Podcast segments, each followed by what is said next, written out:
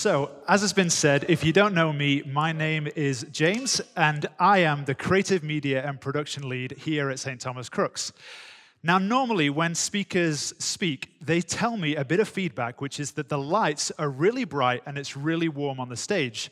Now, my response is we're just trying to give you a little bit of European summer sun without having to leave Sheffield. So, there you go. Um, but I am very thankful to Tom and to the preaching team for giving me the opportunity to bring a message to you guys today. So, if you guys have a Bible, we are going to be looking at Luke 12, verses 13 to 21. So it's Luke 12, verses 13 to 21. And if you don't have a Bible, don't worry because we do have big projector screens which will have hopefully the scripture on there so you can follow along.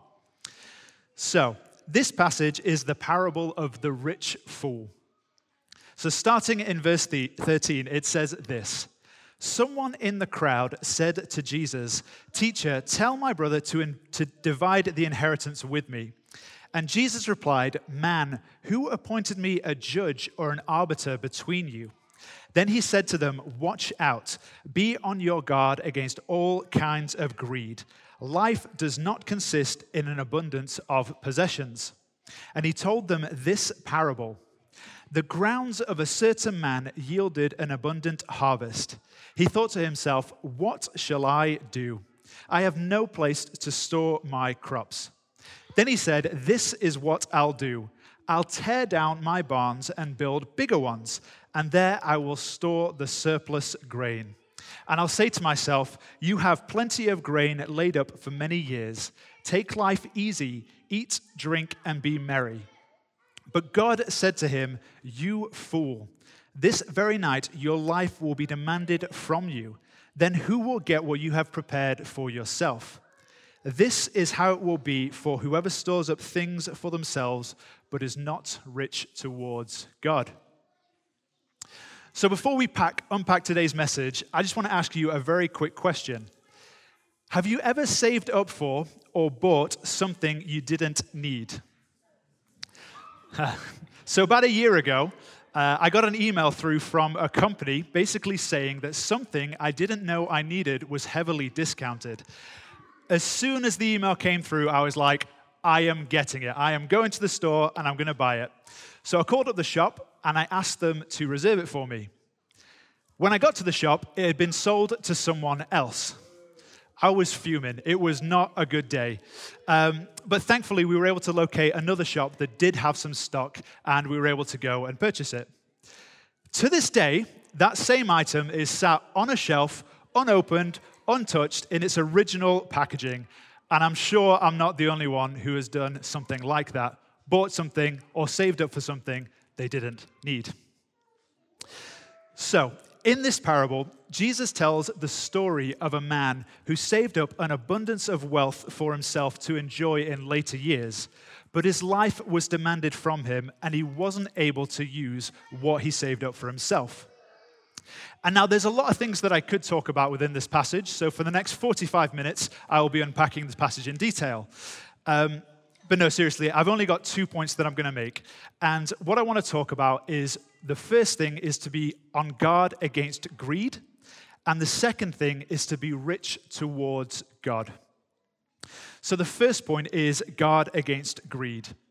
And this is actually something that Jesus tells us at the beginning of the passage, so it is directly from the scripture.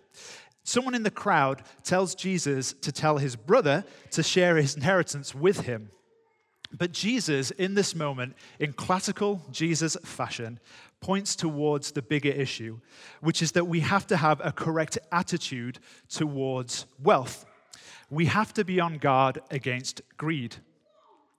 And as I was looking through uh, the parables, the different ones, and, and choosing what to speak on, this one really stood out to me because I see myself as the man in this parable. Now, it's not necessarily because I have an abundance of wealth that I'm trying to save up for later years. I work for a church. Wait. Um, but it's because I've lately found that my attitude has been incorrect towards money, and in particular, material possession. I've been quite selfish and I've been using my money to get things that I want uh, rather than my desire. Uh, recently, my desire for material possession has increased, so the things that I want to get is, is what I've been falling victim to. Um, I am a collector, okay? So I enjoy collecting things. Uh, I am a big fan of retro video games. I like figurines. I like Lego. Basically, I am a massive nerd. Um, and the reason I do this is because I think maybe in about 10 years' time, I will be able to sell all those things on for about 50% of the price that I paid for them. Um, but a couple of weeks ago, we went through our house and I started to declutter some of the things that I had collected. You know, I wanted to sell these things on eBay and Vinted. It was a disaster, a complete and utter disaster you know, you've got to take the pictures, you've got to come up with the descriptions. Uh, so you try to make it look all pretty, you try to put a good description down to sell it for a lot of money, which inevitably didn't happen. But then there's the element of taking it to Royal Mail and trying to get it sent off. You're not sure if you've got the right weight. You're not sure if you've paid for the right postage. You're not even sure if it's actually going to get there because certain deliveries don't have tracking. Oh, it's just a complete nightmare. So sell things on eBay and Vinted if you want to, guys. It's great. Um, but the thing is, is that even after going through all of that, selling the things that I've collected over the years, I've actually been buying even more things to replace those things. So, more vintage, uh, vintage video games, more Lego, more figurines. And the reality is, I never even needed those things in the first place. And it's funny because society in particular will say that there is nothing wrong with that. There's nothing wrong with, with getting things for yourself. And truthfully, for the most part, there is nothing wrong with spending money on things. But it's when it gets to this place when we tell ourselves that if only I have this one thing, I will be complete, or I need this in order to be fulfilled, that it becomes an issue. And we need to check whether we have the correct attitude towards wealth. And if I'm honest, I think I have been falling victim into this trap. How about you guys? Do you have a correct attitude towards wealth? Have you been spending your money on yourself? Have you been trying to save it up for later years? We have to be on guard against greed. So, point two, we're almost there, guys. We're halfway through already. So, the second point is to be rich towards God.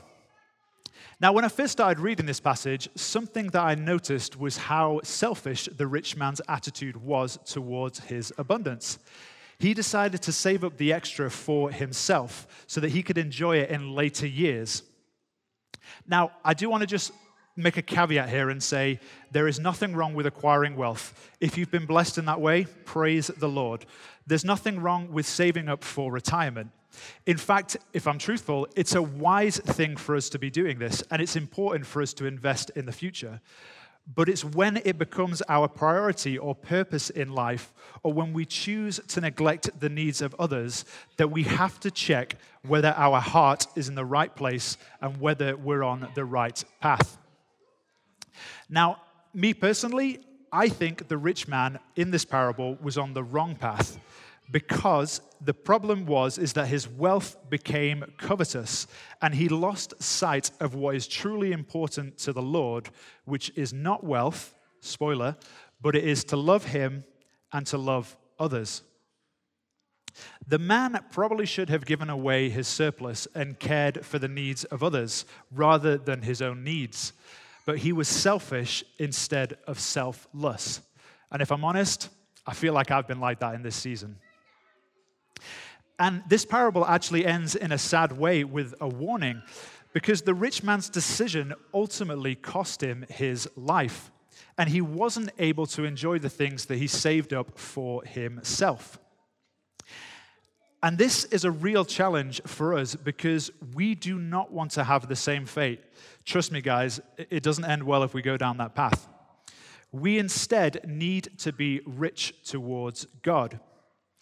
Jesus, in all his wisdom, challenges us to think beyond the earthly goals and to use what we have to bless the kingdom of God and become rich towards him.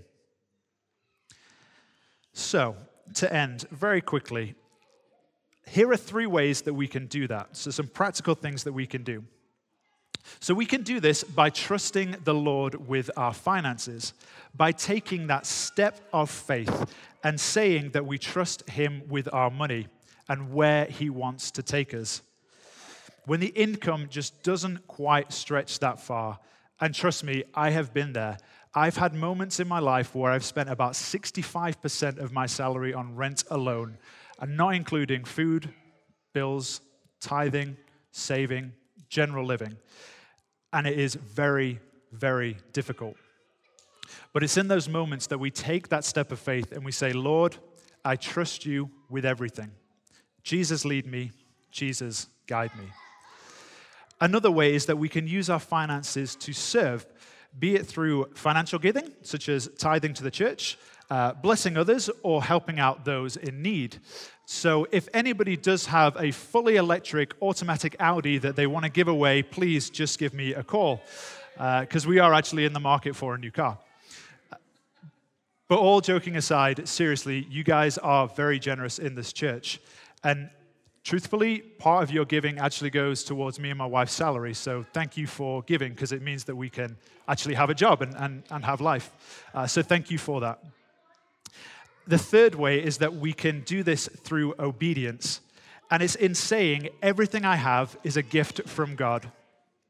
And I'll use whatever He has given me to give back to Him and invest in His kingdom. Because in the end, it is far more important that we focus on our relationship with Him rather than on the accumulation of wealth or material possession. So we need to check whether we have a right attitude towards wealth. So be on your guard against greed. And instead of being selfish, be selfless and be rich towards God. That's all I got. So if you want to bow your heads, We'll pray.